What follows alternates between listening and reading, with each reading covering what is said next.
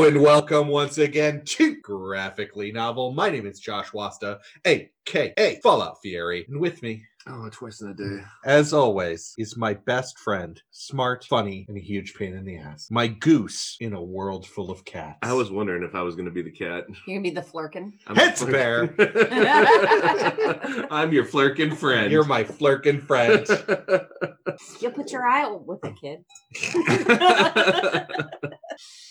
and as always, with us, the lovely and talented, the woman that we trusted the one time, Our Captain Marvel. our Captain Marvel. it is Miss Jennifer Howland. Thank you. That was wow. that was awesome. Thank you. And it's my distinct pleasure to introduce our guest. And today we have Meredith Gerber, who is also, I have to say, I have to give her credit, the creator of our very logo. She is our uh, graphic designer for Graphically Novel, um, and also the person that I go to for all advice when it comes to social media because she is the social media guru. Absolutely. Meredith, welcome. Thank you Hello, for. Thank you for having me. And we we have waited too long to have you on. We uh, you are part of the Graphically Novel family, and we are very happy that you're here today. Thanks for having me. So this season, um, we hand chose all of our different people for We um, selected yes. with care. with care. uh, who we would want on each episode. And for this, the Captain Marvel episode, The Captain Marvel. episode. Captain Marvel episode. Very we chose you, however, Captain Carol Danvers. there was a little Marvel. bit of a miscommunication. We're just gonna be out in the open about Yeah. it. yeah, let's just let's Absolutely. just let's just Let's put just it out there it. because Uh, yeah. uh, you thought that I was asking to be on a Ms. Marvel episode. Which I know it's so fair. much about. I know so much about. But it's fair. It's absolutely fair because ask Josh how many times I referred to this as the Ms. Marvel This literally walking through the living room on my way to get something from the kitchen or whatever should be like a question, but it'd always be about what we're doing. It should be like, so in the Ms. Marvel episode, and I'd like immediately just go Captain Marvel. Um, and it She is con- yes, it, well, it is confusing because Kamala Khan rocks. yes, Yeah. also true. But Carol Danvers, Captain Marvel, Yes. was Ms. Marvel for years and years and years, um, way longer than she's been Captain Marvel. Captain Marvel was originally a dude named Marvel. It's a whole Yep. thing. They kind of got into it in the movie, but we will talk a little bit about Ms. Marvel, Kamala Khan, because that is the modern context of kind of Carol Danvers, what Carol Danvers was trying to do earlier, and that's why the name was passed on. Um, so we'll get into it. Um, but we did read uh volume one captain marvel uh further higher faster um further higher faster more is actually the full title And- and it, okay, and I have to. It, total aside has nothing to do with anything here, but in the '80s, because of advertising, everything I did was everything was better, faster, bigger, more. And so when I saw the title, it actually made me giggle quite a bit. you can tell that i'm i'm younger than you because all i thought about was daft punk Yeah, I was just going to say, Yeah. we went straight to a Yeah, Daft Punk straight up. song. Straight up. um Well, I'll be over here with my Geritol and my uh, AARP membership. one of those is true Neither of them are. oh, okay your metamucil's in the kitchen uh it's for me it's for you. Okay.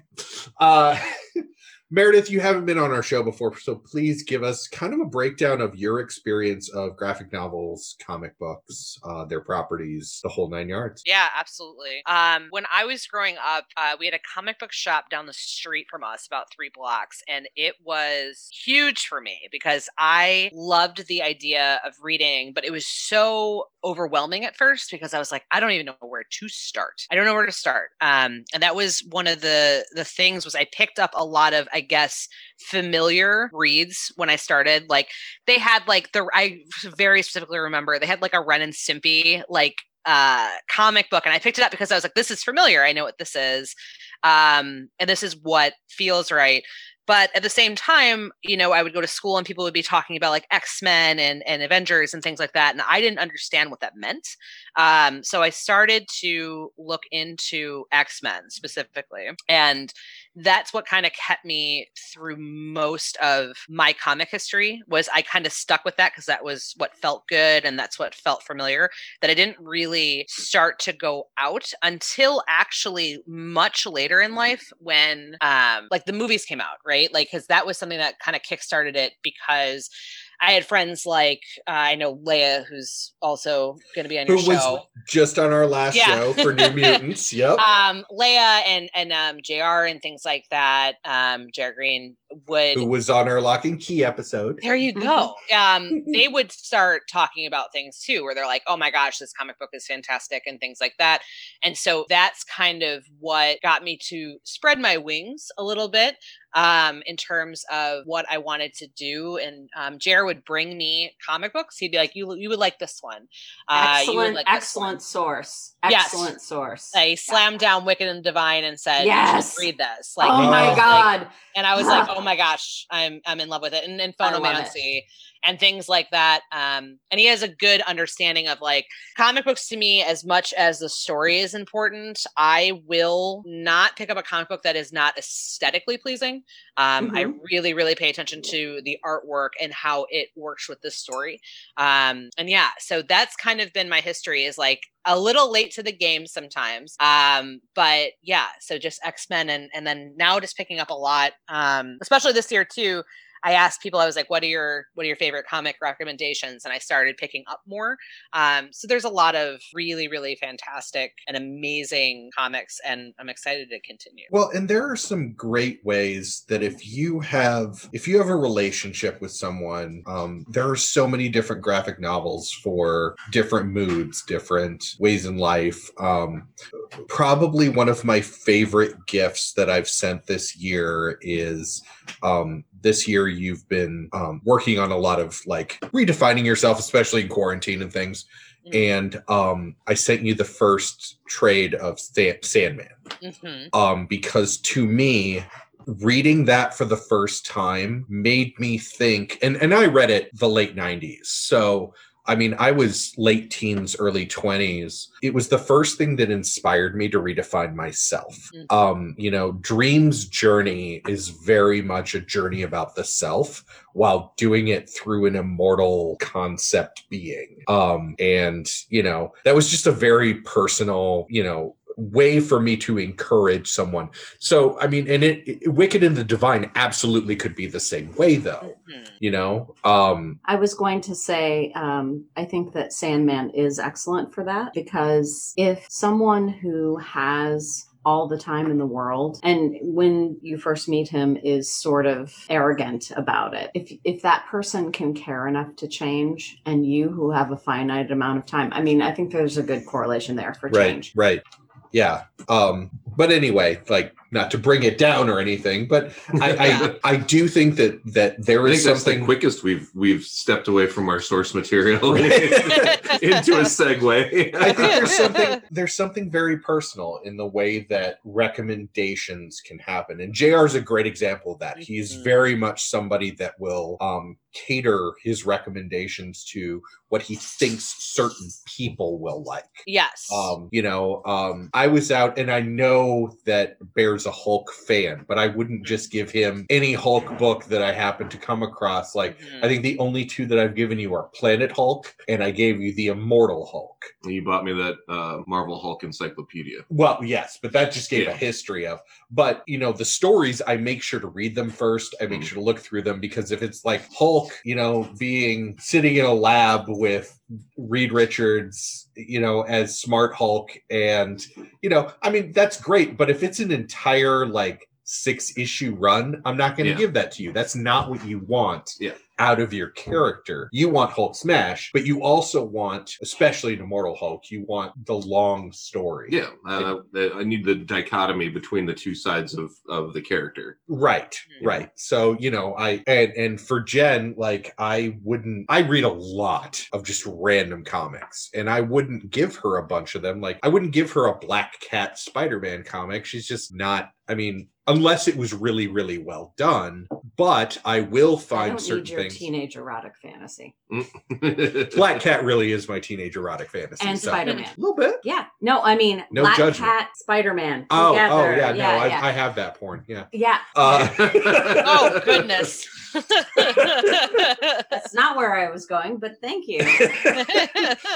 but yeah it's it's it, there's something very very personal and it, it doesn't just go to graphic novels it goes to books it goes to movies it goes to tv but there's a difference between i liked this so you should watch it and i thought of you while i was reading Yeah. this or Right. watching this Right. you know Absolutely. um but that one is imposing my will upon you, and one is actually being considerate of things you might enjoy and Yes. Right. trying to open up your broaden your Yes. Horizons. Yeah. right Yeah. right and i think uh i think the world would be a lot better with the second one instead of the Yeah. two. Absolutely. Well, and going going back to um, Jr. suggesting things, he, Mhm. he is uh, he is my person who will call up and say, "I'm going to go see this movie, and I do. Would you like to go?" I don't ask him what the movie is about Mhm. because he would not ask me to go see a movie if he didn't think I would enjoy it. right Yeah. So that I mean, to that point, I think that it, it's. I wish that we could all we could all be like that. Yeah, let's all be like JR.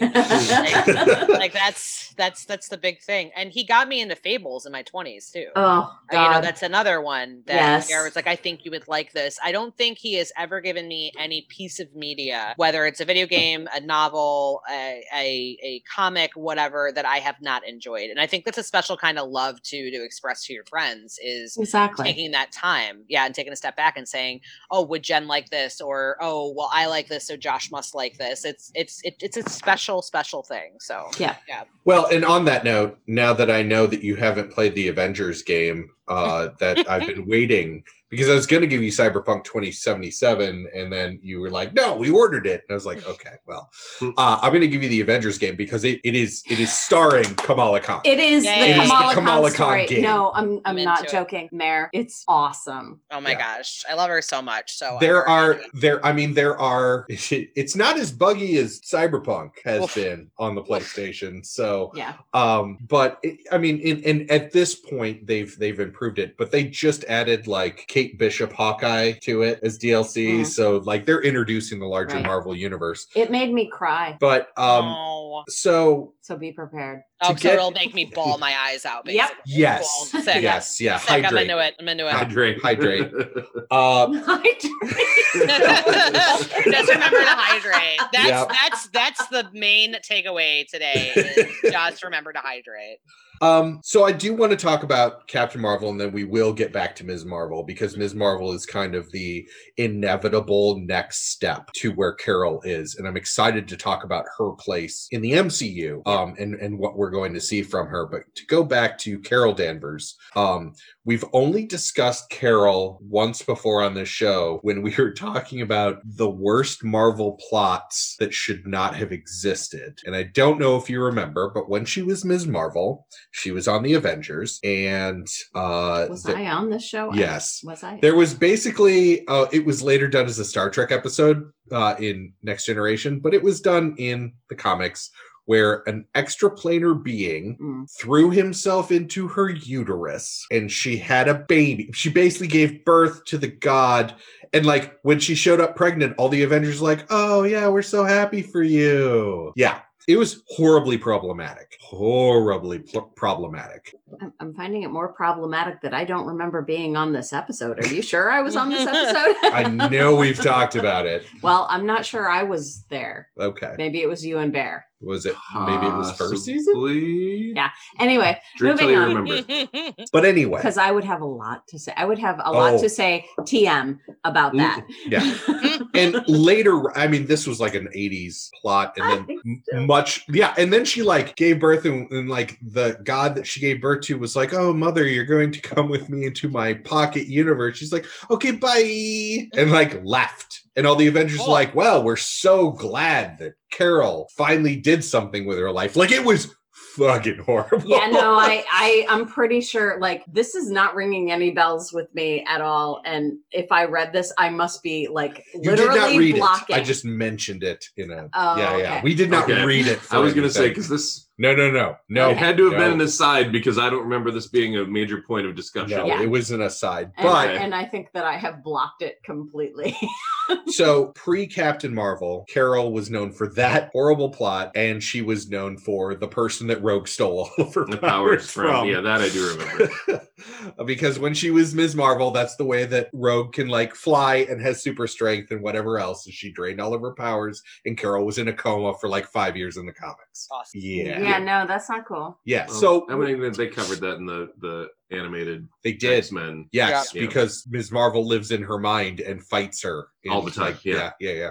Sick. Um, All right. So then we have the rediscovery of Carol Danvers. We have what we see basically in Captain. They got rid of all of that for the movie, Yep. which is Good. great. Yeah. Great. Uh, and they kind of uh, hard rebooted Carol Danvers as Captain Marvel instead of Ms. Marvel uh, because Ms. Marvel was problematic in many different ways all the way through many, many years. We rewatched it last night. And as we have done this uh, for now three and a half seasons, um, I start thinking about previous episodes. Ms. Marvel, I would put next to Guardians of the Galaxy as a there is no wasted minute. Ms. Marvel? Sorry, Captain Marvel. You're doing it, Josh. I know. I'm here. I know. I I have know. my notes. I have my notes about Miss Marvel. I'm ready. Um, But I, I would but the agree. Captain movie, Marvel movie, yeah, Yeah. movie. not a single wasted minute. No.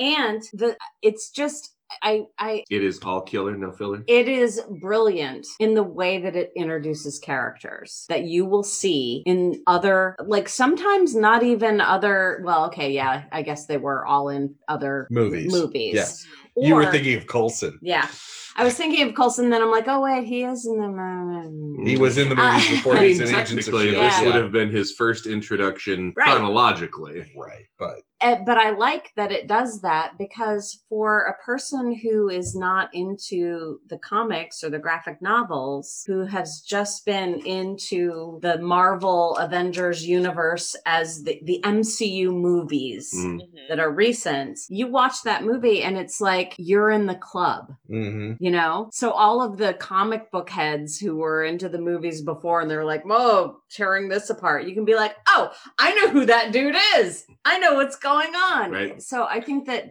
right. they did that in a really great way. Well, and even like using Coulson as an example, um, if you did not watch Agents of Shield, if you're not a huge like, if you don't watch everything Marvel, Mhm. if you're just watching the movies, you haven't seen Coulson since the first Avengers movie when he was killed, Right. You know, but he shows up here and Mhm. he's a rookie. Like you get the same adrenaline hit. Yeah. That you know, somebody that watched absolutely everything, loves Agents of Shield, going all the way through, like you get the same hit of Yeah, that's it's, what I- it's Coulson. That's what I'm Yeah. saying. Yeah. Is you don't have to be completely invested in all aspects of all aspects of the media. You can say it's a callback, you know? It's Yeah. like, oh, I know who that guy is. I know what he does. I know what his involvement is. He is an integral part of something that is to come, that is not here yet, you know? Um, so yeah, I like that about the movies. Um, I also just liked how the primary characters in this movie were women. Mhm. all Yes. of them.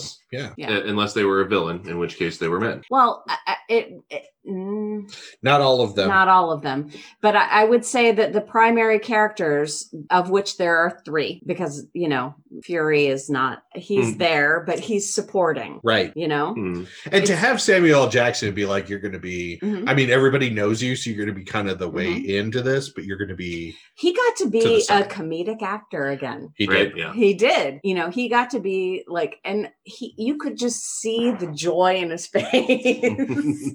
So Meredith, uh, the first time you watched this, what were your thoughts on Captain? I well, so I mean, just on the movie alone, like the thing I just off the bat, I mean, because again, we talk about aesthetics and something that I love is I really enjoyed the '90s feel of it. Um, I Mhm. think that was a good call out to um, a lot of us in the audience because it and it just clicked and it brings back that nostalgia, which is really good and really solid. And um, Jude Law is incredible. Um, Yes. I need Yeah. everyone to understand that I loved him. Um, and it was really good. Um, I I've loved him since he was Gigolo Joe. How do you know? yeah, he was just and it was such a that was actually the probably the biggest surprise of the movie was I was like, oh, Jude Law, yes. Like I was so excited about that. Um, it was uh it was an introduction uh, to Captain Marvel, and I thought that they did a good job of introducing her. Um, and uh, like Jen had said, like you do have a lot of female power in that as well, which is pretty solid. Um, but yeah, I mean, like I enjoyed it. Um, it I liked it. It was good. Um, I want to see a little bit more of her though, um, as opposed to like the small bit she's been in like after that, um, Mhm. Right. and have her story a little bit more developed. Um, because I mean, you can only do so much in a movie. That's the thing is like, Right. I understand that completely. well, I kind of feel like Captain Marvel is so overpowered.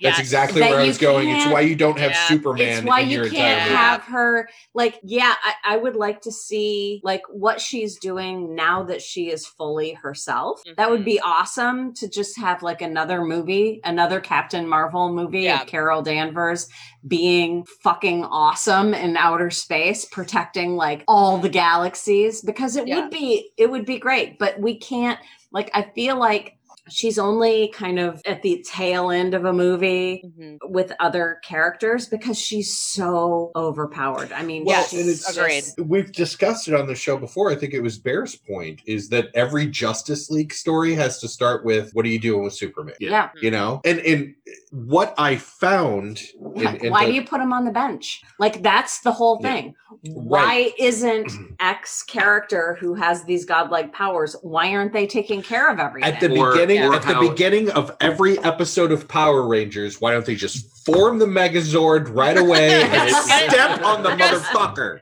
Yeah just get it done like that's the Right. thing yeah and i felt that um in the last avengers movie with that overpoweredness where like that's what she that was her arc was she was Mhm. just this very big overpowered person and she just showed up and cleaned up and then like and Yeah. then bounced and i was like cool but also you know because you have a lot and I, again i know that there's not a lot of time of course like you have 8 million avengers now um that you have to cram into you know two and a half three hours right. um, but I felt that there was more. I, I just I want more. I want more character Mm-hmm. development. I guess in that regard. Well, Um, and, and I have that same I have that same issue though, like with Superman in general, because Mhm. like if you go back to you know it's it's that same problem of if you watch like a lot of the a lot of the like animated superman or the and even the comic book stuff it's like superman spends the first two-thirds of whatever story we're in getting whooped on like he's a bitch and then just comes back and goes Remembers "Arr." he's Superman. remembers he's Superman suddenly, and then just stomps on him. And it's just like you know, it seems like with somebody with that much power, you need to have like we need to have a, a longer storyline to figure out some way to test them. Mhm. and I just I just thought of something very interesting. So Superman was an alien from another planet Mm. who came to this planet and he only protects this planet. I've got that And then right here. Carol Danvers is from here and was taken away to another planet. Got she-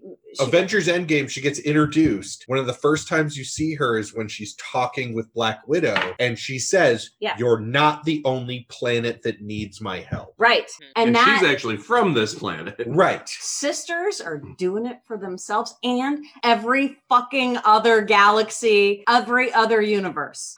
But that's the thing is, sorry, we're gonna get some DC I'm hate. not sorry. I'm really. sorry. We're gonna get some DC hate in this episode We're because also going to Sorry, get some sorry. feminist hel- hate Right. because and that's a that's a later question. We'll see when we get into that. But there are two people in the DC side that you can easily compare Carol Danvers to, and one is Superman. We've covered that. The other is Wonder Woman. Wonder Woman is a god. yeah, Mhm. Carol Danvers is human. right? Yeah. Okay, so but that goes back to uh uh, what do you care about? Right. you Right. know and uh you know i i think that it in the movie especially carol danvers is she's been told all of her life that she can't be Mhm. you are you are a female Mhm. you can't be x you know it's a, it's an algebraic equation female is less than it- it is either less than or not equal to right x Yeah. and so her whole existence before the accident, whatever happens to her to turn her into Captain Marvel,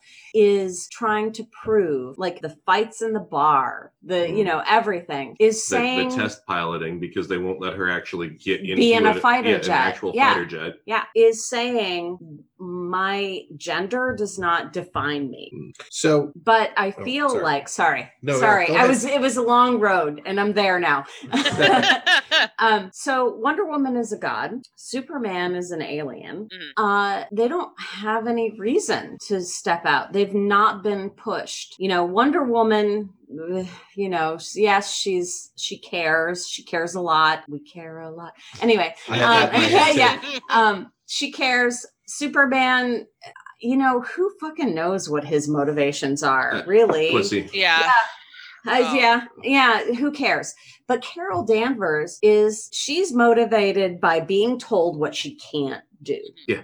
Which Wonder Woman did not have because Wonder Woman grew up on an island full of women. Who well, told but her she, was can do anything. told, well, but they told her it wasn't her time yet. Yeah. Right. They never told her she couldn't do it. Right. They said you need to wait until it's your time. Well, and Right. that that brings us to Wonder Woman 84. Which, no, fuck. Which I spoiler hated alert. that movie. Spoiler alert, hate. I have not hate. watched, but uh my Don't do it. experience my experience has been uh Josh, uh has been my experience. Uh I've also read a few articles and so my uh it's full disclosure my understanding of it is based on other people's reviews of it um but i will say that uh, what you mentioned jen the the articles and the experience that i have read has not been positive for the most part that i don't want. It's not one of those things you know how like that was really- like the the best like you were like walking on little tiny biscuits to get there. No, no like, i you know- understand. Yeah, no i 'cause- understand. yeah. Because you don't have that experience so it's not your opinion but mhm, it's yeah. so it's so terrible. It's so bad. Jen hated I'll- it. i hated I'll- that movie. I'll be 100% honest. I saw the first one and I was not a huge fan of it. Um, and I did Eh. really, really try. the to first one was like a it. good buddies world war one movie that was about it it, It wasn't just really a didn't good wonder woman me. movie yeah I mean, didn't I've really seen worse movies me. than the second movie. Well, yeah, I, the first the first movie I liked just because of the buddy aspect of it, Mm. like the team. I liked the team. It wasn't about the Wonder Woman mythos. So to to Okay. walk away, since since Meredith hasn't seen it, the question that I had, and I'm going to leave this to Meredith and Jen, and Wait. Bear and I will Oh. lean back and Oh, okay. and stay out of it. Um, what is Speak for yourself. I might step in and get bloody. okay? What is the difference between if I were to say this phrase? Okay. I believe that Wonder Woman. We'll talk about the first Wonder Woman movie. yeah, because that's easy. Wonder Woman is passive feminism, whereas Captain Marvel is active feminism. I can see that. No, you're right. I'll sit out because No, I, I I'm not even that. sure.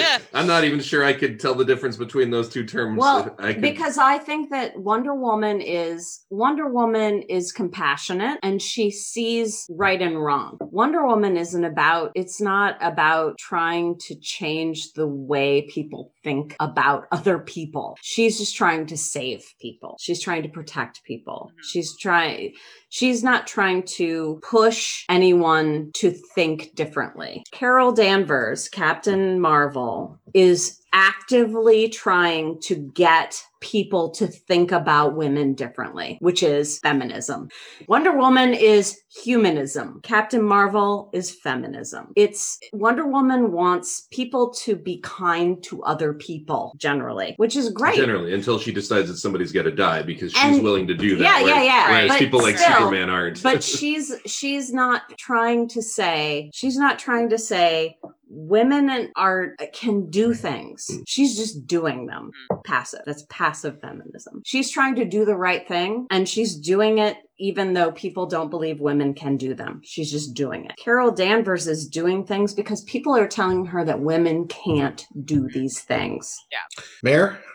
Yeah, I mean, like same same look. Like even though mm-hmm. my my experience with Captain the Captain Marvel movie was it was it was okay. You know what I mean? Like it wasn't it didn't grab me like a lot of people. But the but if we're comparing the two of them, I felt. I mean, I'm very much on on Jen's side with this too. And the other thing too with with if we're comparing the movies, Carol, regardless of my opinion of it, has this. You see this like long challenge struggle. You see what she's doing and that she's proving this, and she and you have these really strong female heroes around her. And you look back at Wonder Woman, and when I experienced it, I was like, okay, these people like hang on again. This is my my only ex, like exploration into DC was this this first movie uh, for Wonder Woman. You, you, she does it like like Jen said, like it's passive. You know what I mean? Like it's it's not this overwhelming like challenge ladder that you get to see of like and and motivators and things like that. She just does it, um, which is fine. But again, but it doesn't make it. Uh, for me, it doesn't make it identifiable. I feel like Yeah. I can identify more with with Carol and say, okay, this makes sense to me. Like, okay, I've been there. Okay, I get it. You know, like I get that. Um, Right. Diana, and this is when I'm going to jump in, Go ahead. Doesn't have an oppressor. Right.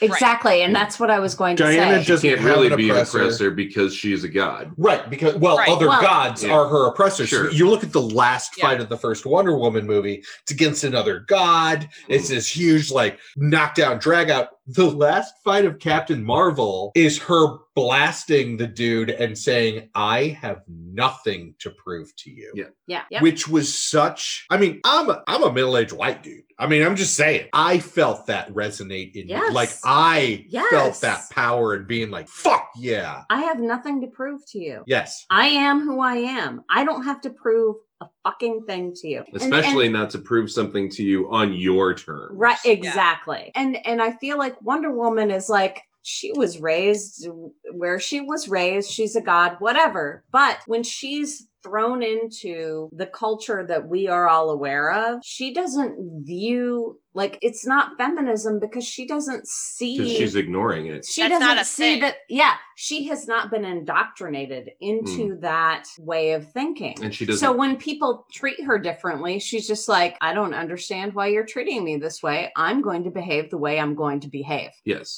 which uh also hashtag god Yeah, because you have stuck you have stuck Yeah. a deity into yeah a world of mortals. right And So it doesn't make a exactly. difference. The deity's going to do what the deity's going to do. So, So- it's not really feminism. yeah feminism. so There's no it- stakes. Yeah, there's no stakes. That's Yeah. can I that's- can that's I do the finger to the nose ding ding ding ding Yeah. ding ding ding ding ding thank you bear Yeah. that's not feminism Yeah. doing doing what yeah no it's just not So to pull us uh, a little bit back from where we're getting angry mail, mostly from Cat. Um, um, I want to talk about some of the pairs on screen, specifically who is who is working together and how they're working off of each other. Mhm. Because earlier, Jen, you talked about Sam Jackson being able to do a comedic role, Yep. which we've seen normally with Coulson. Yep. Coulson provides some really good comic relief while Yes. being the shield agent and and bringing that in. But we talked several times And- watching it this time. And I'm going to stop you right now because I just want everyone to know how happy it makes Josh to see the chemistry between the actress that plays Carol Danvers, Brie Larson Brie Brie Larson. Larson, and Fury. and Samuel, Samuel Jackson. Jackson on in this movie because it, I mean I I think you actually giggled a couple of times.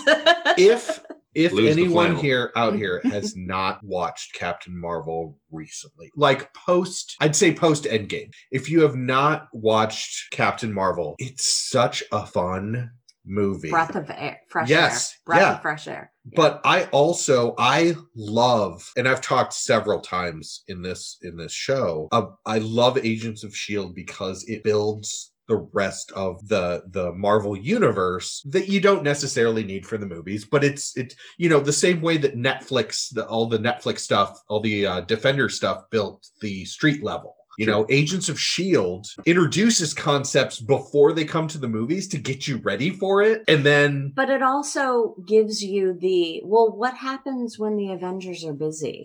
right. You know, it's the Agents of S.H.I.E.L.D. That kind of take up that stuff. But anyway, Right. But in this movie, this gives the background to that. But it, if there is one movie in the MCU that ties all of those different parts together, Mhm. it's this one. Yeah. Because you have Coulson and Fury, but you also have the Kree. So this is the first time you're pulling in Guardians of the Galaxy Mhm. stuff, you know, and, and Ronan shows up and you're like, what, what? Wait, Like, huh? oh yeah, this is earlier. Like, you know, Ronan has apparently experienced Earth before. Like it's Mhm. all of these parts that pull it in, but it pulls it in in a way that's like either you get it or you won't, which we've also talked about, and that's my biggest problem with the DC uh, cinematic universe is when they want you to understand something, they hammer it home for five minutes. well the other the other thing that i think is better about these movies is you can watch each of these movies and not have to see the others to enjoy that movie like they bring ronan in you don't need to have seen his interaction in any other movie right.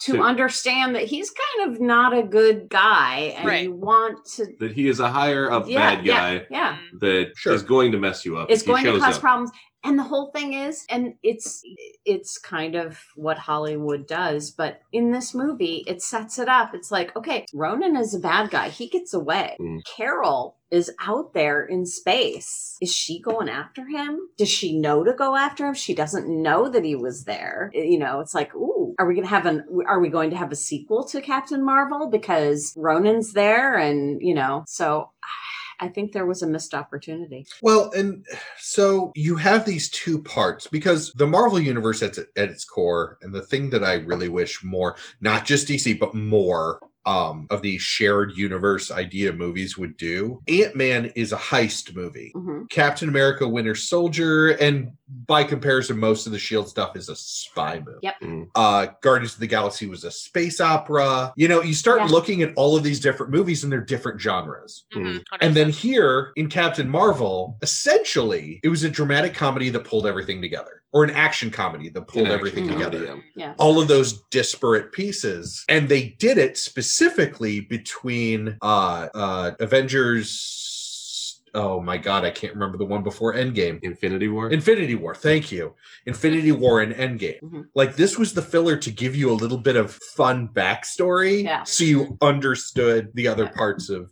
And I, I mean, there's a Tesseract in there, and there's like, you know, Yeah. Yeah. throwbacks to the Guardians of the Galaxy, Well, and that's it's, why. it's that's prepping why. you. Well, and I and that's that's why I think that that movie was genius for people who had only seen the MCU movies and weren't into the comics because there were so many callbacks in Captain America. Right, yeah. You know, it was Yeah. Tesseract, it was uh Ronan, it was Coulson, it was uh Fury Fury being only be called yeah, his eye patch and only being called Fury. Yep. You know, and only, it- only, I only ever trusted one person, and that's how I lost my eye. Yeah. right. You know, exactly. Trusted the cat. Yeah. Yeah.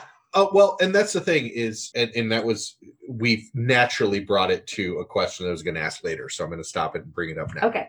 because it also pulls into things like the Mandalorian. I personally love fan service. I do. I, I love I love being on the the inner knowledge of what's going on, and especially in, in the the second season of the Mandalorian, there was a lot of it. I'm not getting into details. I'm not Yeah. going to spoil anything, spoil but But uh, no, There was a explain lot what of you what- mean. Explain what you mean. there were characters from the greater Okay. Star Wars. There were characters that you knew that I didn't in the second. callbacks. It's not even callbacks. Okay. It's tying things together. All right. That's Because Easter eggs. is. That's Easter eggs. callback is. Yeah. Okay. Well, not even and not even Easter eggs. It's you had watched certain parts of the Star Wars larger universe that I had not. And those characters showed up in the second season of The. Mandalorian. Yeah. And you were super excited about it. And you were like, oh my God, let me tell you why this is amazing. But again, I could have just watched it and been like, wow, that person's a badass. right. You know? Right. And that. But yes. that that's the Yes. biggest complaint that I keep hearing from people is like, oh, it was nothing but fan service. I'm like, what is the difference between fan service and pulling a universe together? Okay, my take on that is if that character only serves to excite people who who know who that character is and has nothing to do with Nothing to offer the nothing to plot line. offer nothing to offer the plot line has nothing to do what's going on has nothing of value to serve what's going on in that current plot line hmm. that's fan service and should be kicked to the curb Okay. So you separate fan service and pulling a universe together Yes. or callbacks. Yes. As you were saying. Okay. Yes. Because if that character serves to connect what's going on to something else, even if you're watching it for the first time and you don't understand that it connects it to something else, it makes sense to you in that first time you're watching. And if you don't watch anything else, that's fine. Right. It doesn't need to be any more than that because it makes sense in where it is. If it's just like there and you're like, what the fuck was that? And then you have learn that you have to go back and know about this or that or the other thing. like when you're watching That's bullshit. like when you're watching the, the Star Wars movies, episodes one, two, and three, and you see the Senate scenes, and you see the uh, ET the aliens. ET aliens. I am in I am there. offended that you are calling them the wrong things. Hi, I'm old. yes, I saw Star Wars, the original movie in the theater. Fuck you. She's got more geek cred than we do. but yes I, I think that if i think that if you have a scene like that Mm. like you're talking about and people are like oh my god i know that character i've seen that character i remember that i think that that's amazing as long as it doesn't like the the plot of what's going on doesn't rely on you knowing who those people are no, but it does go back and tell you that ET was a Jedi. that's fantastic How else is he going to pick up these bikes and That's have them fly through the Yeah. air? And he can touch people and heal the. He's, he's using the Force. Yeah.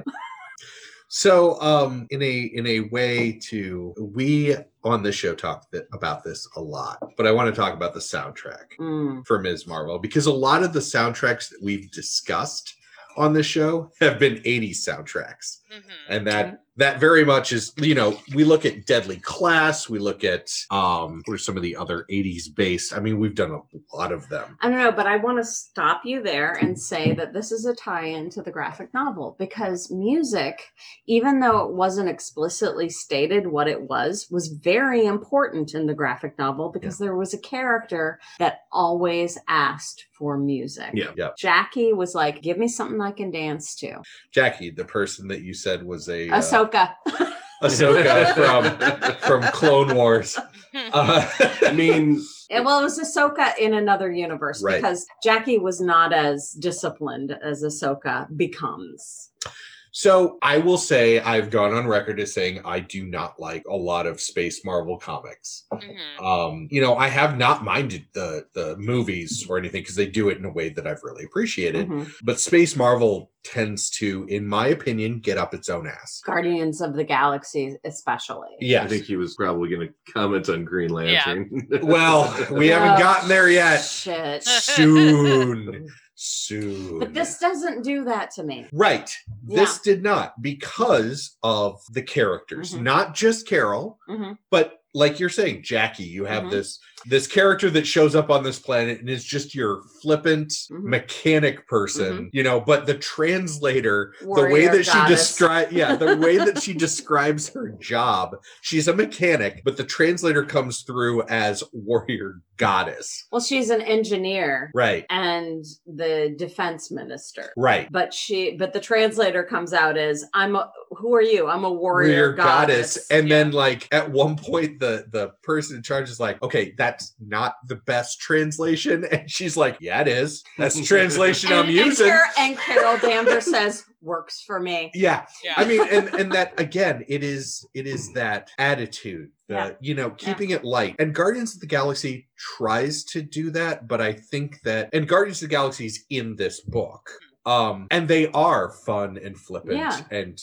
More bear, like bear what got you would- owed back Yeah, no, Uh, that was me.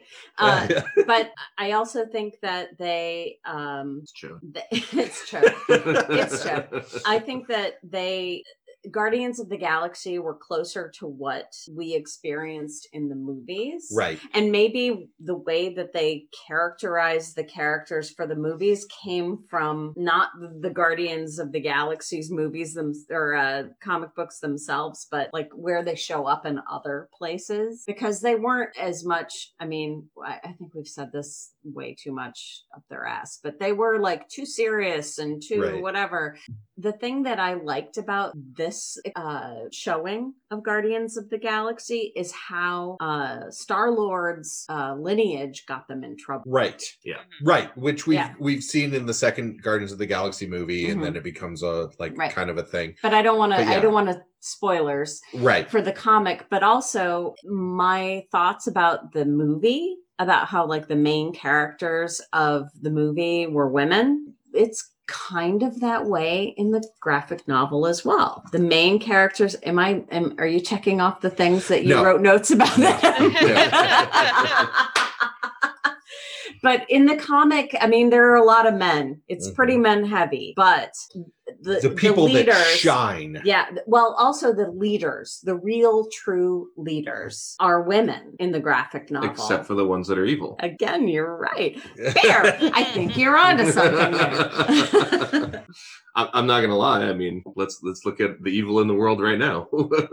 I can be evil. She is yeah, evil. you like Yeah. evil, like it was the fruits of the, the devil. devil, Mhm. evil. Not that kind of evil. Mhm. So to get uh to to jump back to the soundtrack. Yes. Um it is the 90s version of like what we've run into with mostly 80s. Mhm. But somebody took the formula and decided like Guardians of the Galaxy was 70s. Mhm. Uh Deadly Class was very like the soundtrack was so 80s but so well done. It was that- good 80s. Yeah, same with Umbrella Academy. Yep. A lot of that Umbrella a lot of that Academy stuff. had Yeah. practically Yeah. the best soundtrack I've ever heard. Right. for- Agreed. Oh, Deadly, Class, so good. But for me to say that Class. any movie used Nirvana in a way that I actually enjoyed Or- Nirvana, or not just Nirvana. but also Hole. Yeah, whole. Because you were singing I was. that whole song, and I was just like, "Ooh, Yeah. listen, Because I hate Courtney listen." Love. But Because I there's mean- no, there's no love lost there at Right. all. but That's from the from the from the nine inch nails shirt that she's wearing through most of the Yeah. movie, you know, like Grunge is a good look on you. it grunge is a Yeah. good look like it pulls you it, like lose the flannel. Yeah. Mhm. Like it, it Stan Lee reading the Mallrats Yeah. script Mhm. Yeah. On the bus. Oh, well, so reading good. his part over Yeah. and over again, which was fucking phenomenal. Right. Because he had he had one line Yeah. in well, no, he had he had several. Yeah, he had because he talked about superhero sex Oh, movies that's a lot. true. he- he had that that's whole true. thing with Brodie. yeah, but there. the but the like the easiest line he Mm. had was the line. But to uh, to jump from the soundtrack, um, and I'm gonna I'm gonna bring Meredith in on this one because I know that you have a a big love of analyzing not just character development, but the the characters that are kind of chosen mm-hmm. for things and how they're put in. Right. In order to bring people into the MCU, obviously, like even though you have Asgardian gods and aliens and everything else, mm-hmm. I would argue that the most powerful and least powerful people in Space Marvel are both from Earth, and that would be Carol Danvers and Star Lord. And so now I ask, like, what is the defining trait that brings people to those two characters to bring basically like the Earth? You know, uh, do you get what I'm saying? Sort of. Like Okay. like keep keep going. Keep going. Let me see. So so when you're looking at these two characters, they are so different and they they are there for such different purposes. Mm. But why do both of them have to be from Earth? And what does that show in the greater MCU when you have gods and you have aliens and you have Hulks and you have you have basically Captain Marvel who's the Superman and then you have Star-Lord who's who's a dude. I mean, he's a dude. He's just a He's- dude. Like Yeah. He's not just a dude. He is the son of Well, okay, Of okay. As, we God. get, as you get into Yeah. the second Yes. movie, Yeah. yes, but the I'm, I'm talking on like first. yeah, Based on yeah, based on first, he is. I mean, Josh, you are right. He is just a dude. He's just a dude with a tape recorder. It's just a dude. yeah, Yeah. Just a dude with a tape recorder. with a Walkman, and yeah, yeah. And that, that you know, yes, a Walkman. Oh goodness, uh, forgot what that vocab word was. Um, uh, uh, but no, I mean, like he's just a dude, and I I think that I know when I That- kickstart you on this question that you'll really. I mean, I just yeah. These these are the so, sorts of things that when we're sitting in my living room and you're visiting, I will throw at you and and you'll go. yeah because it's i mean both uh, for me like i like that aspect that yes they are from earth and i think it gives them some essentially ident- again we're talking about identifiable characters Mhm. it gives them some way to identify right like and when they're from earth like regardless of what they do regardless of what carol does regardless of what star lord does at, at the point that they're at now yes carol's flying around space and punching dudes in the face like we know that right but like there's there's some humanity to it i guess you could say like and, and that is i think lost with a lot of other characters um, across DC and Marvel is that they don't have that moment where they're just from Earth. They are just Mhm. humans. They are just flawed. They are just these things Relatable. yeah they're Mhm. relatable and you can you can sit there and say oh okay like star lord's going through this struggle like that i can identify with um carol is going through this tough challenge that oh my gosh i have been there but like when you look at characters like superman and wonder woman like there's no they're they're a not from earth b they're like ha- there's no identifiable traits where i'm like oh i'm watching a superhero movie where those challenges don't come up like they have Right. challenge like they have uh space challenges uh and god challenges which is not identifiable it Right. just that's because and they that's both what grew it up in hard. happy, loving homes that Yep. make Right. them make them less interesting. Exactly. Yeah. Well, and not Yeah. just that. Like Superman was raised as a human, right. right but Superman Came from a is happy- not human. he's Right. not it, it loses that element that you But can he also came from, yeah, he loses that element exactly because what hurdles has he had to overcome? Hmm. Other What than hurdles- death. What hurt? No, I mean- on. I mean, no, no. no, like seriously, following him from birth, well, okay, from landing on Earth to you know 50s Superman. What hurdles? Oh, the only hurdle that he's had to overcome is to hide how fucking beautiful and fucking amazing he is. Right. Well, and it's it's why my favorite telling of Superman has always been Smallville. Uh yes, it is a it is a WB show which would then become CW, so it's even proto CW. But Superman's greatest wick- Cue gagging weakness noises from Jen. yeah, yeah, yeah. Superman's I don't know if greatest we weakness is not Smallville if we don't have a stripper pole uh, installed in your living room. shut up. Superman's greatest or, or Clark's greatest weakness in Smallville is not kryptonite. It's that he's an idiot. He's a fucking idiot. Yes, uh, because he thinks that everything is the ideal. right. That everything is well okay. The the issue i have with superman is he believes that everyone should behave that everyone in small midwestern america treats each other and no one in fucking small midwestern america treats each other well I mean, yeah, okay. So we might, if there's a crisis, we can help each other. Right. But If you live in a small town. yeah, you'll you'll have lots of you know You live in soup a and small town. show up on your doorstep. No, you live Yeah. in a small town. Everyone is up your ass. Yeah. No, and and not in a good way.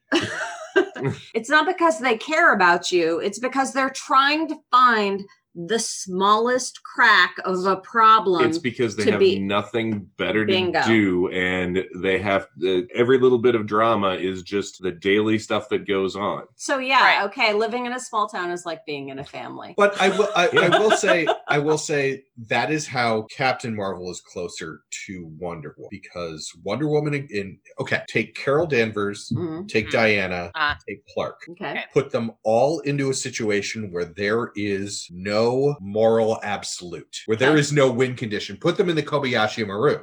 Put I- them in, in I would go with Carol 100%. 125% And and I would say that Diana is even a close second. Diana will try to negotiate. She'll try to diplomat. Yeah, but and then she she'll has kill no. everybody. But no, the thing is, is the reason I would go with Carol is she completely understands the foibles of man, and when I say Yes. man, I mean humans. yes Right. She completely understands how we cripple ourselves Mhm. She completely understands how we have the potential to be so much, and yet and we yet so petty. and yet we stop each we stop each other from being the best things we can be diana comes from a culture where ev- like we know everything and everyone supports everyone Hmm. there is no one that doesn't support the other Mhm. and if we do it's in such a minor way that it's laughable Yeah. yeah. and superman fuck superman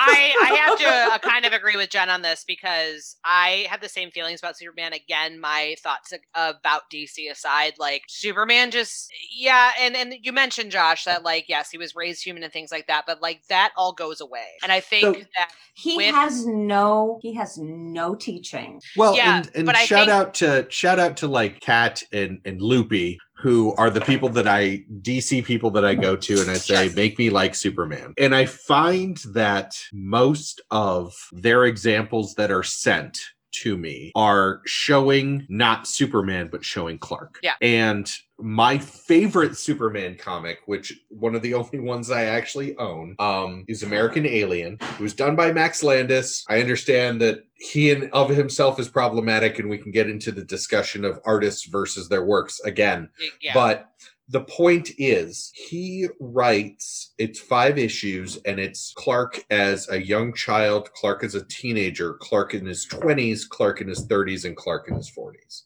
right. And it's and it's all about Clark. Like it's very little about Superman and Right. Clark as Superman. And that's where you get me. Make me identify. But you have to do that extra step. You have to do that extra hurdle Right. because he's not human and that's when when we talk about carol and star lord and like all of these like you can have this beyond earth gigantic weight of the universe on you but at the end you're human Yeah, the minutia of their lives is still going to be analyzed as being immortal. right right whereas like even if you go back to smallville or you go back to lois and clark or you go back to most of Clark. most of the even the the chris reeves movies Yeah.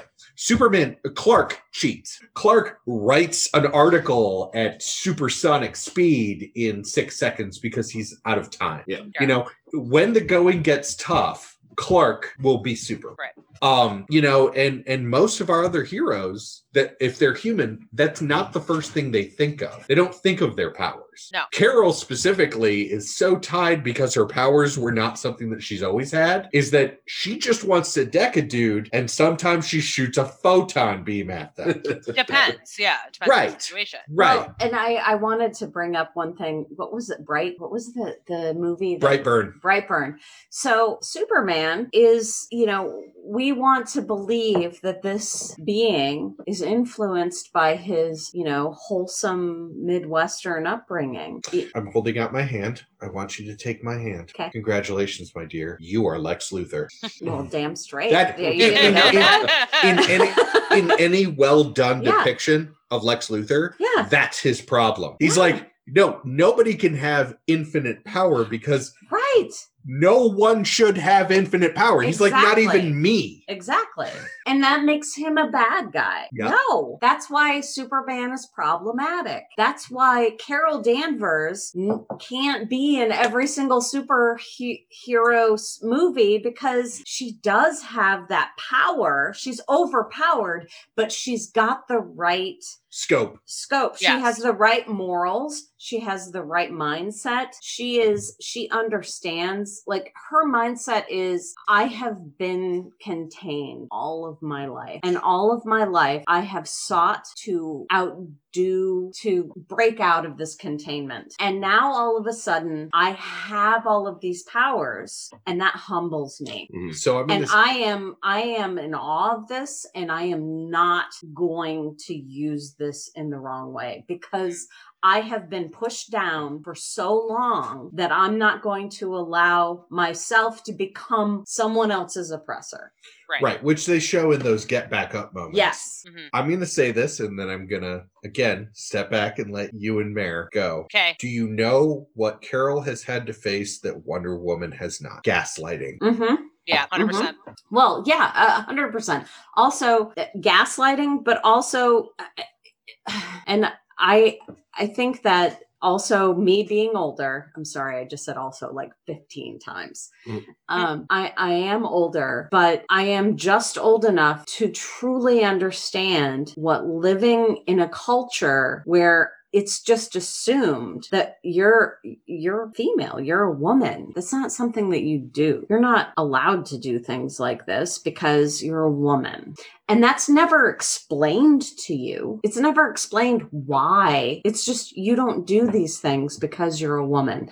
You accept these things because you're a woman. And I'm not talking about like a job. I'm not talking about being uh, whatever. I, it, it's walking down a street alone. It's it's goes so far beyond that, and I think that they did it very elegantly in this movie without going too far outside of what was needed for the plot. But they they very pointedly made that evident.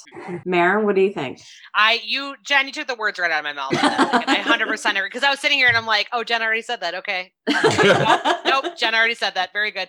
And like, I hate. I know you did a really good job of encapsulating exactly what I wanted to say in a very elegant way. I mean, like, hundred percent, hundred percent agree. Well- but that's okay because I've got I've got the next teed up. Okay, well, hang Okay. on. I have to say that I, I, w- this is one of my favorite Marvel movies, mainly because of the fact that it talks about these things and that it blows them out of the water. Oh God, you know you'd be prettier if you smile. And then it doesn't even show her beating the shit out of the dude. It mm-hmm. just shows her driving away on his motorcycle. Yeah. Yeah. Like Like she doesn't. I well, don't she doesn't she, even. She didn't even beat the shit out of him No. because he got off his motorcycle and went inside. yeah, right. And then, Oh. and then they said She's the like- motorcycle was stolen. Yeah. Ah, And okay. she's just like, and she was just like, yeah, well, you know, I think I'd be a lot prettier on your motorcycle. So, right, bye. right. Yeah. he- Right. It cuts. It cuts And- to the scene where there's and a mannequin that is no longer clothed, Exactly. and the, her riding off on the motorcycle. and and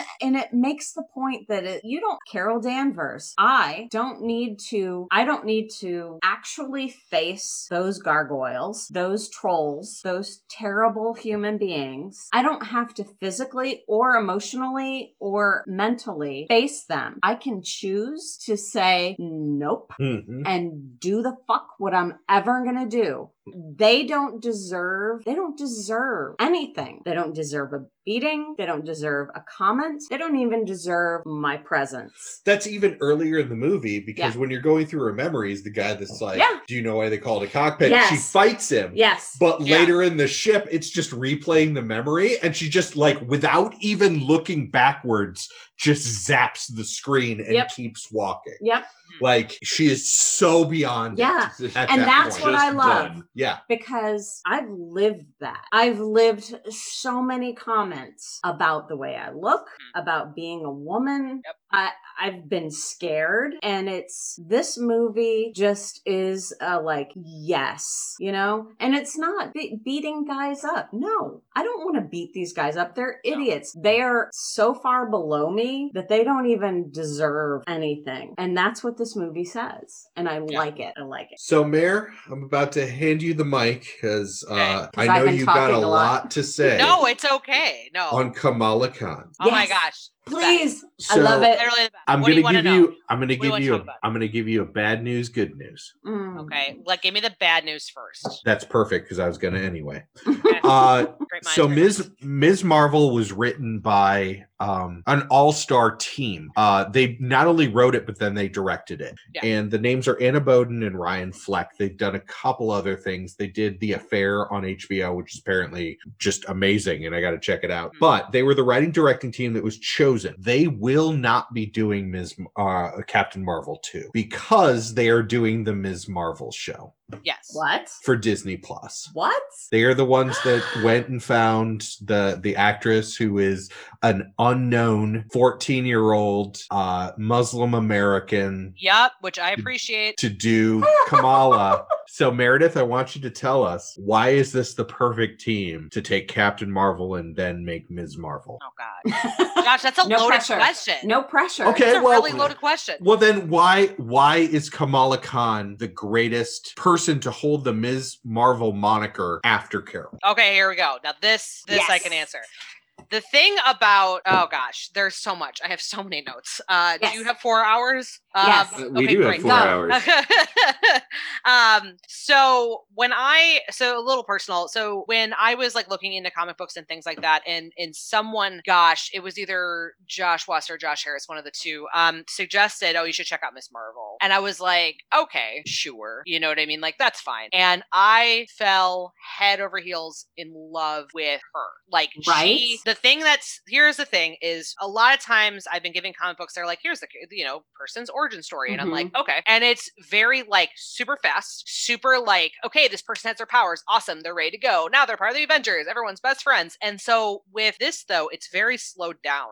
Um Yes. you meet you meet um kamala khan she's 16 she is this pakistani american she is a normal 16 year old and the thing that they do is they really really slow down her origin story. She absolutely has this eh, we talked about this humanization she has this humanization that all of us have been through in high school where she's like i don't want to be who i am. She's you know mm-hmm. she's jealous of the the blonde girls she's jealous of the popular girls you know she has her parents breathing down her neck essentially being like you know when mm-hmm. are you going to you know accept your roots? Like when are you mm-hmm. going to pay more attention to this? And that's the type of struggles that i as a person have dealt with and i know so many people have and that's what is so great about her and she's this fan of, of the avengers so like there's Mhm. that like i like kind of that like weird window where it's like okay like the avengers already exist they're already there you know what i mean she's not just someone who's gonna like get whapped with super serum you know or get you know shipped off to a military base or whatever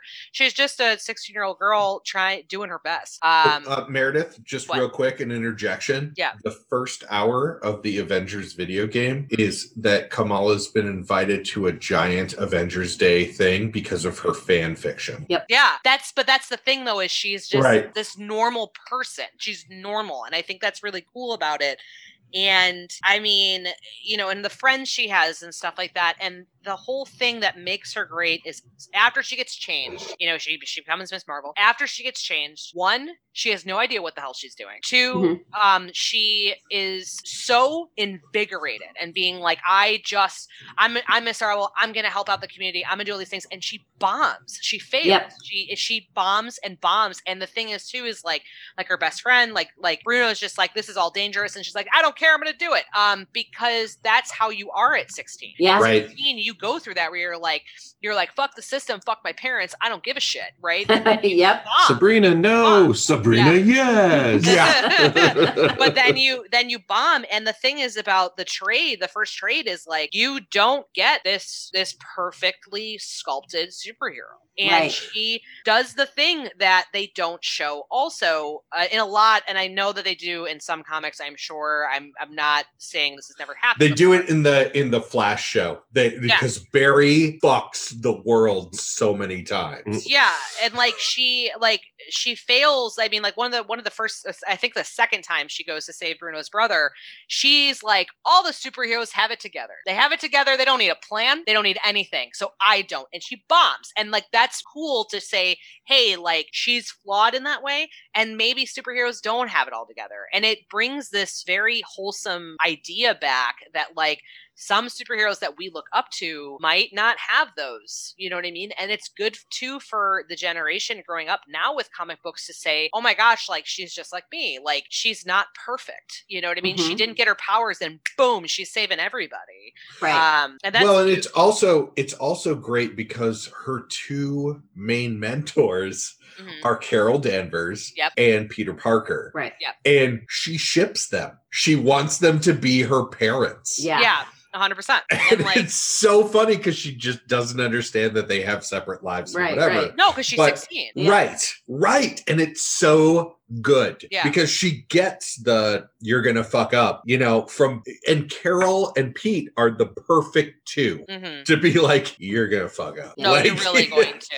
I and I feel that's important too because I feel that if she had any other mentors, then it would have gone a different direction because most of her ideas of superheroes are were from the Avengers and some of them quote unquote flawless. Right. Uh, Yes. and so I think Well, that's Tony good. thinks he's flawless. So, Well, Yeah. you know. and i But think still. that it's it's important and it's it's really a handoff i mean the only reason that carol is more in control of her powers is because she's been trained Right. she's been trained to use the powers that she has and kamala has like she doesn't even know what her powers are and Yep. then they happen and she's just like i don't know what to do with this. How is this Yeah. helpful? Yeah. you know? She's got to figure out at how, you know how to control it. Then she's Mhm. got to figure out how that can be helpful you know? Yeah and and they have that happen like literally where she's like oh i can i can stretch. That's great. And then like she gets shot. She gets straight up shot Mhm. and like there's this very dramatic moment where you're like all right like is this it and then boom she has healing powers and but that's that's it's a nice progression it's like Yeah. she is leveling up each time Yes. she's Yeah, learning yeah. something new and the more she accepts who she is which is which is the moral of the story the more she accepts who she who she is it's easier to use her powers I was going to actually, you just segued into what I was going to. Her powers are so poignant because it, it it's body dysmorphia. Yeah. Like what she can do with her body is, you know, for for a 16 year old in our world today, a woman, a 16 year old woman who has a hard time coming to terms with the body that they have mm-hmm. and then to have a body that can do the things that it that that her body can do is just like the fact i'm just gonna say she's fucking awesome Yeah. because you know it's like oh okay well okay this is my body and the oh shit like my arms are super long and my hands are fucking Yeah. huge what you know yeah I, I think that that is an interesting superpower to give to a woman at this point in time. Well, it's Yeah. it's it's pretty much the same powers that Mister Fantastic of the Yeah. Fantastic Four has, oh, you but mean she does them.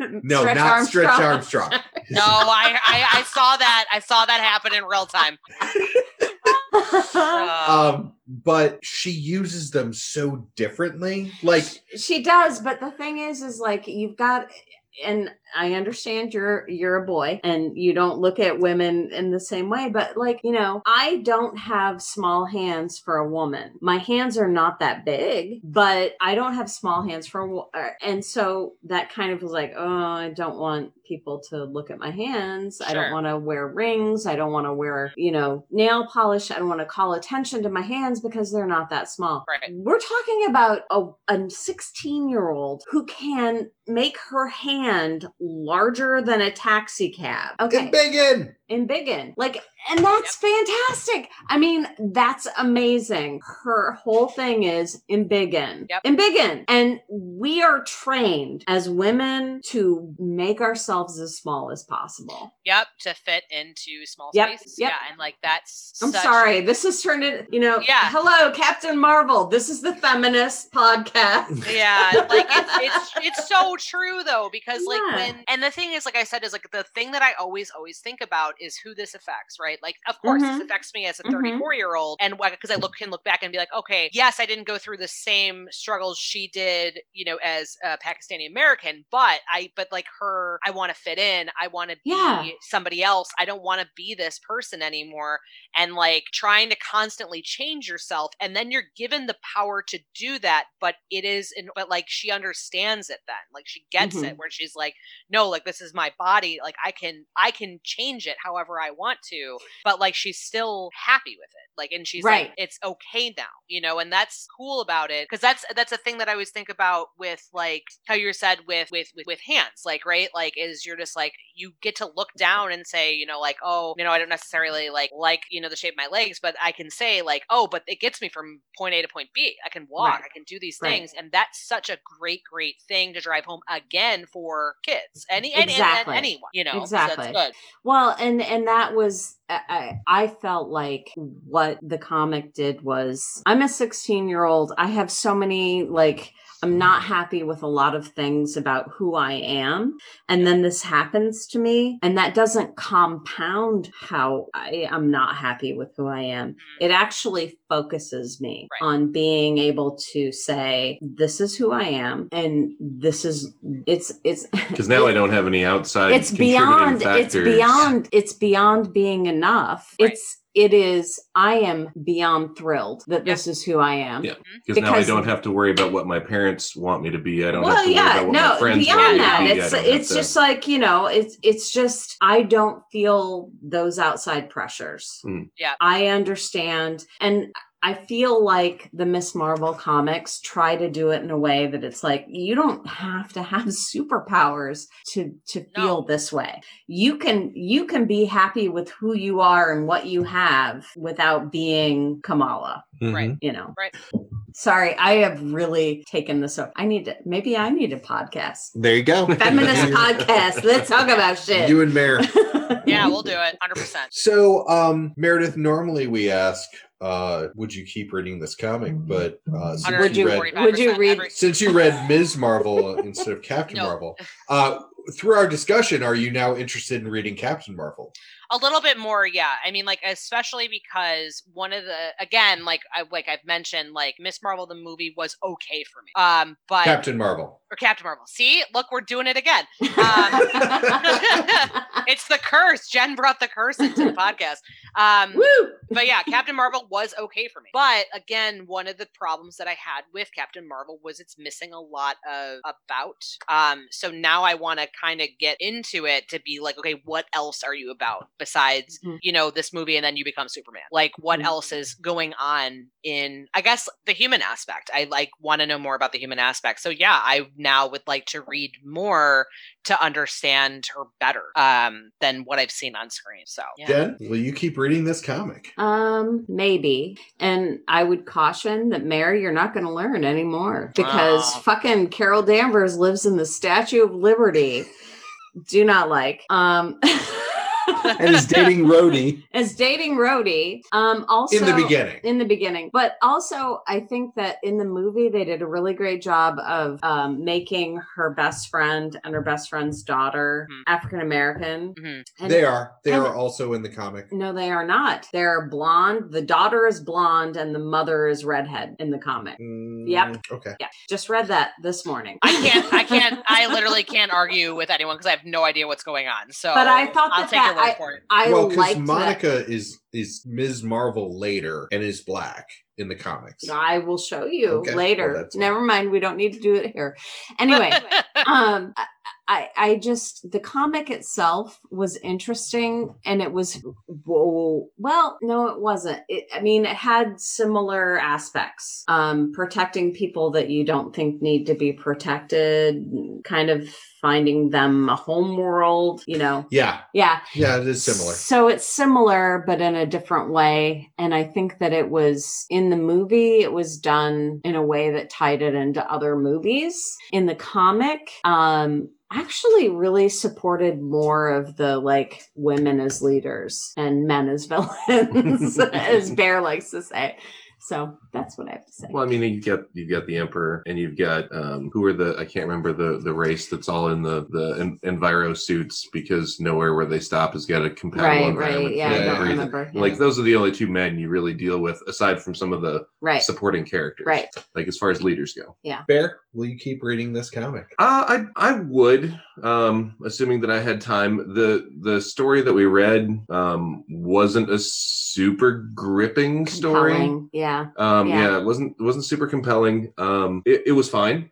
Um, I think we've read some other stuff that's been a lot more like the plot line for you know in our last episode of the Demon Bear saga. I thought was a very compelling story, even though it was very poorly written. Oh, Claremont. like the plot line itself, I was like, this is a very interesting plot line to me, as opposed to this one, which is just it's kind of like you know just another adventure day in the life. It was a lot like the Wonder Woman story we read. yeah, yeah. Person Well, goes I actually- to another planet and is supposed to be the diplomatic. Yeah. I actually appreciated that one a little bit more because it had some um, some decent little flashbacks and you know and incorporated a little more like you know, going back to the island and whatnot right. uh, to Themyscira and stuff. Um, it, it- like I said, it wasn't a bad story. It just wasn't wasn't as compelling as some of the other stuff that we read. I'd like to maybe read some more and see if they've got you know some more compelling story arcs. So I will tell you, um, the one spoiler that uh, little spoil that I will give from the comic that we have not discussed is that Goose the cat does exist in uh, in the actual universe, Mhm. and but his name is Chewy, Yes, or her name, Aw. her name is is Chewie. Her name is Chewy. uh, because and the person that recognizes that it's a Flerken is Rocket Raccoon, Yeah. who Yeah, attempts to kill it as much as he possibly Yeah. can. And he says, You need to kill that before it lays eggs. The next story for Captain Marvel is Chewie lays eggs. Oh, that would be yeah. That Oh sounds my like something. Yeah. That sounds like a much more compelling storyline for me. Much more interesting. Well, yeah. I mean, in all I have to say is in the movie universe, Carol Danvers would be like, uh, yeah, that's a Flerken because I've seen what it can fucking Mhm. do. Right. Yeah. And you, would you, would you read more? Um, I probably will. I think this is going to be one of the ones that I put on my shelf. I really, really do enjoy um, Carol Danvers as a character. She I do too. she kind of hits my smart ass, Yeah. uh, powerful, but but has Grounded. grounded. Yes. Yeah. Yes. Yeah. yeah. exactly. Well, and I have to say, as far as like visually, and Meredith, you'll you'll appreciate this. Mhm. So there was one thing that I thought was very I just I don't know why, but I noticed it in the movie when Carol Danvers does her um you know like the the outer space mask that has you know so she can be in outer space and flying around or doing whatever her hair is out oh, it's the Yeah, it's the, the- Mohawk it's part. the mohawk Um, but that's but, a that's a nod to actual. She that was one of her costumes for a long time. I know, but it was and it was in the comic, but and that was a nod, but I did and I liked it. But all of the other characters didn't have any like if they had tentacles or whatever, everything else was tucked in. In the Mhm. movie, everyone else just had like a helmet and over their face.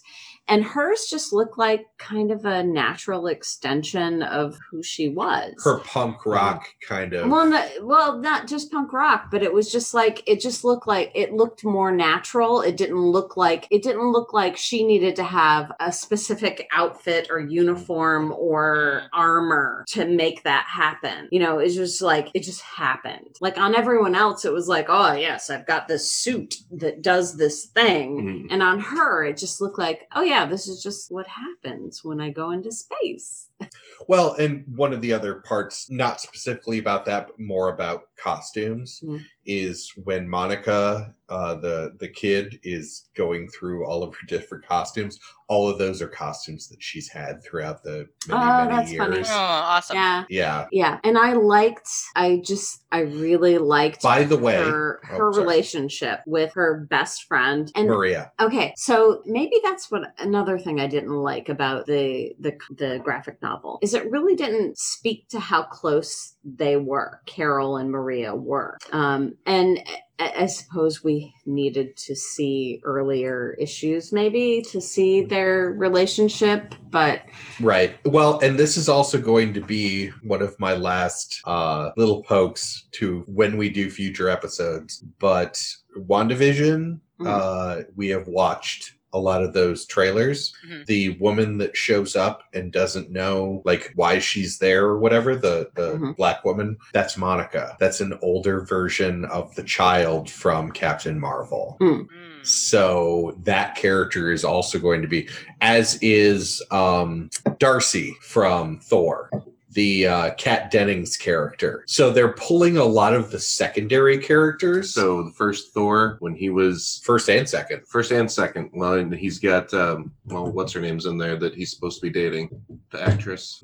Uh, uh, All right, get the D out. she had a hold on. She had a rap. Natalie Portman, Natalie Portman. There you go. Yeah. Nice. Na- yeah, her assistant her assistant in the first couple of movies. was Oh, Kat Dennings. okay. yeah, She's going to be in WandaVision, but they're they're pulling a lot of like the secondary Oh, okay, characters Okay, okay. into All right. WandaVision. So Monica's story is actually going to continue in WandaVision. Nice. I So- like it. And they're going to use that as kind of the Good. yeah. Good. Um so I'm really excited about that because I did also like don't character. don't hate me i don't dislike kat dennings there's just one place that i thought she was not appropriate so- Sandman the audiobook. yes thank you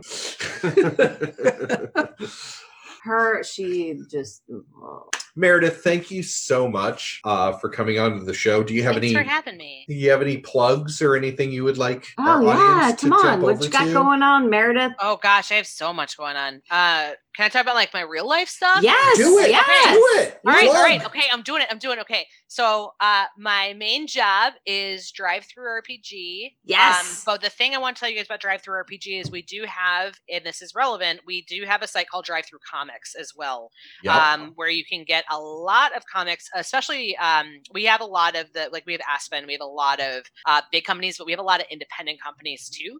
So it's a really, really good place to go if you're looking for new comics, which is awesome. Um, what else do I have going on? Uh, oh my gosh, I'm like, of course, like it's like I'm blanking on like all the things I do. you are a um, social media guru. I'm a social media coordinator, um, specifically for Yesper Games, as there's a video game publishing company.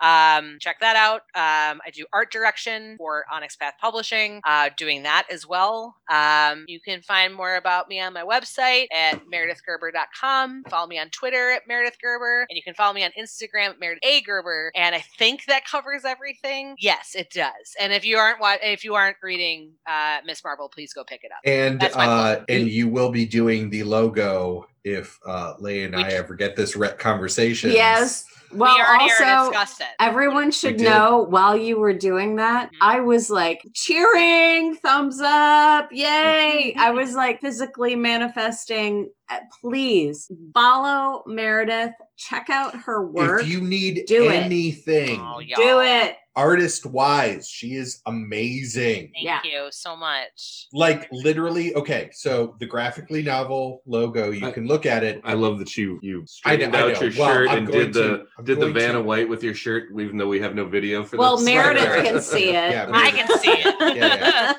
Um, I matter. she did the she did That's the right. logo basically based on a very very rudimentary idea of what I thought the show was going to be. yeah, Um, and encapsulated it. Yeah, no, it's perfect. Great. it's great. Thank you. And also, I mean, seriously, I wasn't gesticulating wildly out of nowhere. Meredith does amazing work.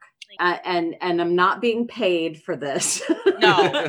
I want people to understand that she puts so much heart and soul into what she does, Oh, and God. it shows. Thank It so much. absolutely shows. Um, check out what she does. I'm sure you'll love it. I know I do.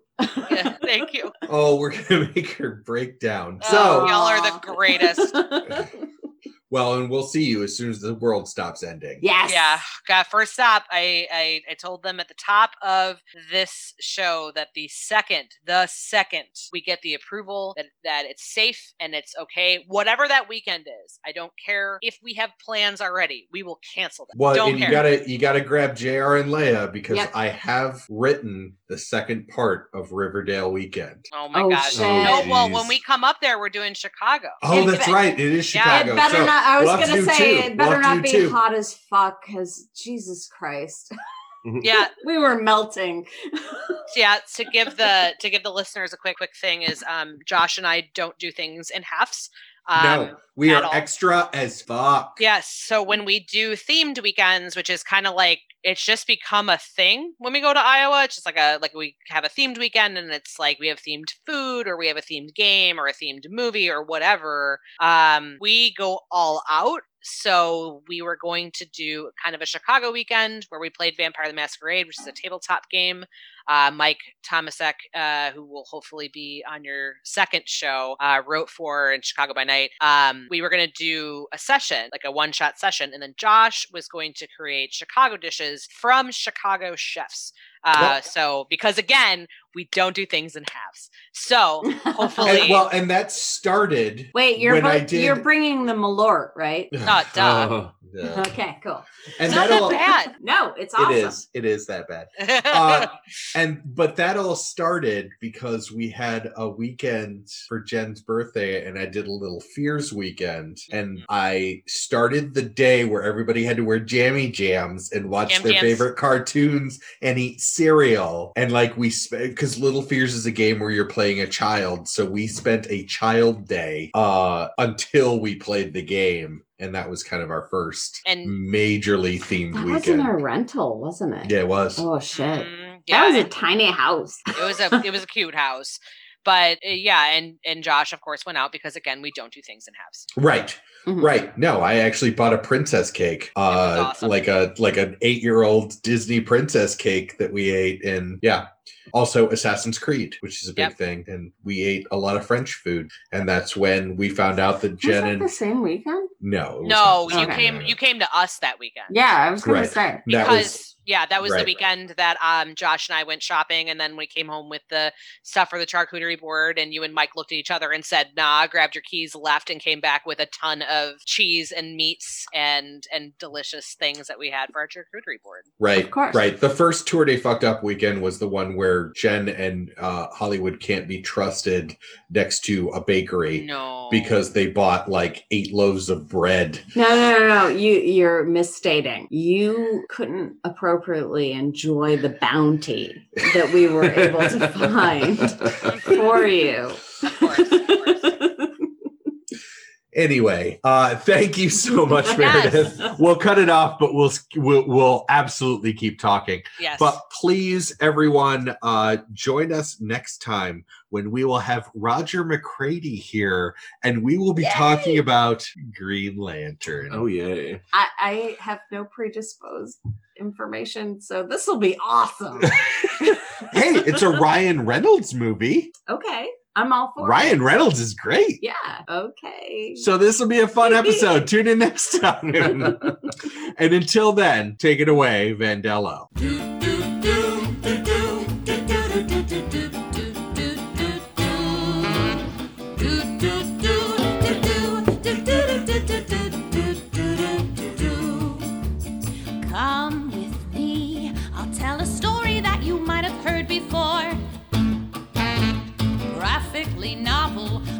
same old trouble. Villains always knocking at the door. Pretty pictures on the page, but nothing ever stays the same. Do do do do do do do do do do do do do do do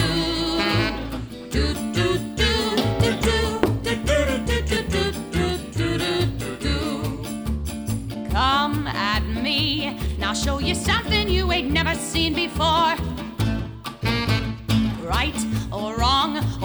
we all just get along. My mask is no different than yours. Pretty pictures on the screen, but nothing's ever as it seems. Do do do do do do do. do.